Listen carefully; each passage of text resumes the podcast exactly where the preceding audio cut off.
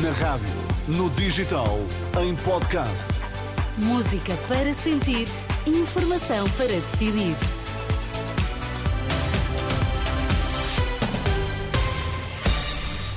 Seja bem-vindo, bom início de semana se for o caso. Provavelmente até está assim de fim de semana prolongado, seja como for. Está comigo Sónia Santos, estamos juntos até às 5 e nas notícias está o Vítor Mesquita. Boa tarde, Vítor. Boa tarde, Sónia. Quais são os temas em destaque, Vítor? Presidente da República promulga com dúvidas reforço do combate a portas giratórias entre política e empresas. Rendas das casas sobem quase 6% em janeiro, indica o Instituto Nacional de Estatística. Vamos então ao Jornal da Uma com a edição do Vítor Mesquita.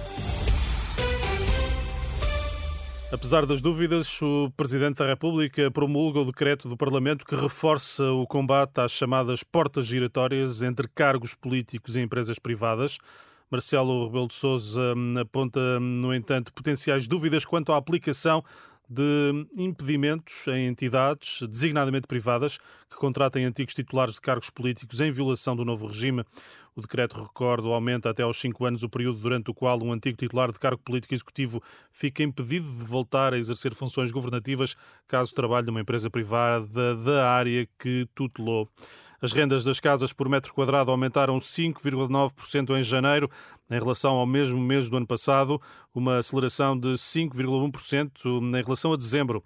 Segundo o Instituto Nacional de Estatística, todas as regiões apresentaram subidas homólogas, tendo nas regiões de, do Norte e Lisboa registado o aumento mais intenso, na ordem dos 6,1% o Instituto Nacional de Estatística, que eh, confirma que a taxa de inflação subiu para 2,3% em janeiro, um aumento de 0,9 pontos percentuais face ao mês de dezembro.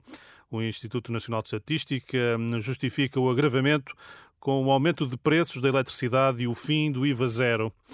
Depois dos protestos das últimas semanas, a Ministra da Agricultura reúne-se esta segunda-feira com os representantes do setor do norte do país já os agricultores franceses anunciam ações seletivas de protesto em supermercados e hipermercados.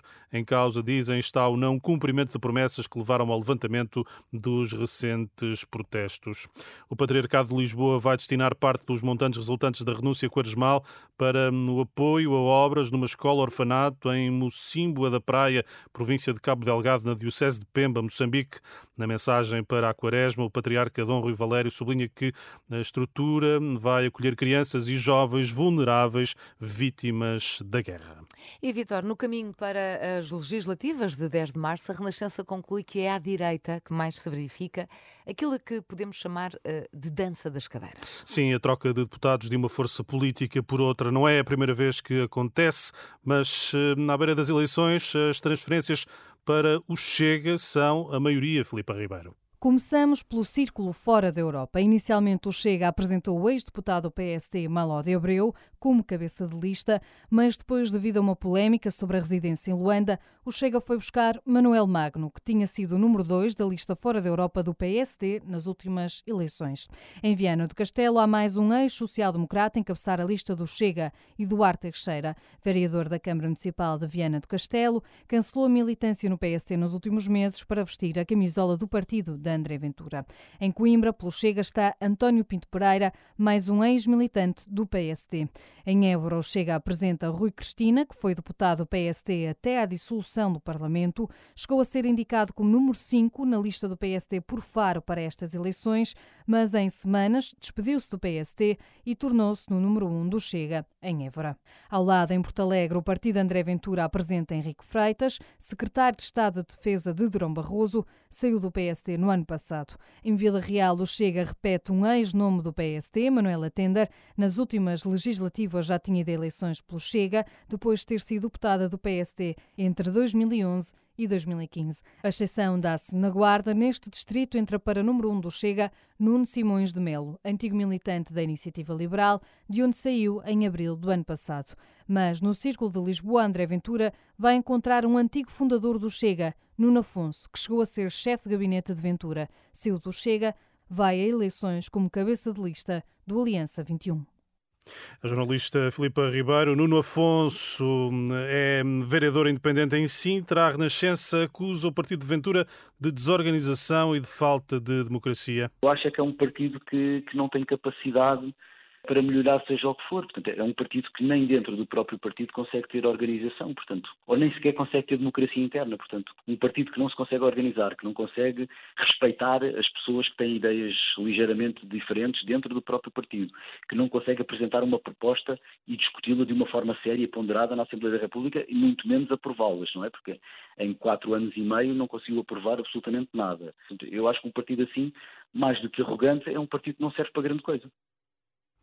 Nuno Afonso, um dos casos mais significativos de transferência é a saída do antigo deputado e dirigente do PSD, Eduardo Teixeira, que deixou o partido ao fim de 30 anos. O agora vereador independente em Viana do Castelo critica a forma como são construídas as listas e discorda das opções estratégicas que estão a ser tomadas, como a decisão categórica de Luís Montenegro de afastar uma coligação com o Chega. Não posso é concordar com todas as opções estratégicas que se, que, que se vão rumando e que, aliás, todas as sondagens vão ditando, já vi, eh, não é o resultado que o PST está a ter, é sim o resultado que a direita está a ter.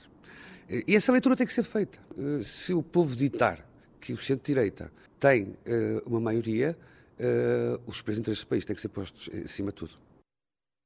Eduardo Teixeira, ouvido pela jornalista Isabel Pacheco, ele é o cabeça de lista do Chega por Viana do Castelo. Na leitura do politólogo António Costa Pinto, o facto de a maioria das transferências acabarem por reforçar o Chega pode ser explicado com uma estratégia do partido André Ventura na captura de mais eleitorado? O Chega, Partido de Direita Radical Populista, tem uma estratégia, e essa estratégia é natural, de crescimento eleitoral.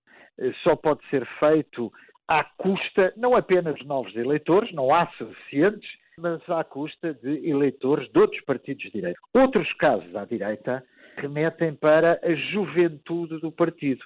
Por exemplo, no caso do Iniciativa Liberal, também temos alguns movimentos, não só de contestação à liderança e de saída, mas também temos alguns elementos do Iniciativa Liberal, por exemplo, a aderirem ao Chega. É natural que eh, existam, desta vez, fundamentalmente à direita, algumas transferências de pessoal político de um partido para os outros.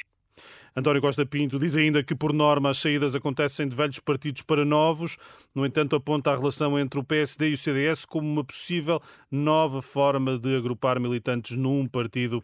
São declarações à jornalista Filipa Ribeiro, no dia em que André Ventura e Luís Montenegro vão estar mais logo, frente a frente, no arranque da segunda semana de debates televisivos. Este é um trabalho que está já disponível no site da Renascença, em rr.pt. Tempo ainda para o habitual espaço de opinião de Francisco Sarcil de Cabral. Boa tarde, Francisco. Boa tarde, Vitor. Esta segunda-feira lança um olhar sobre o processo de adesão da Suécia à NATO. Pois, uma das tentativas para justificar a invasão da Ucrânia pela Rússia foi dizer que a NATO ameaçava a segurança da Rússia.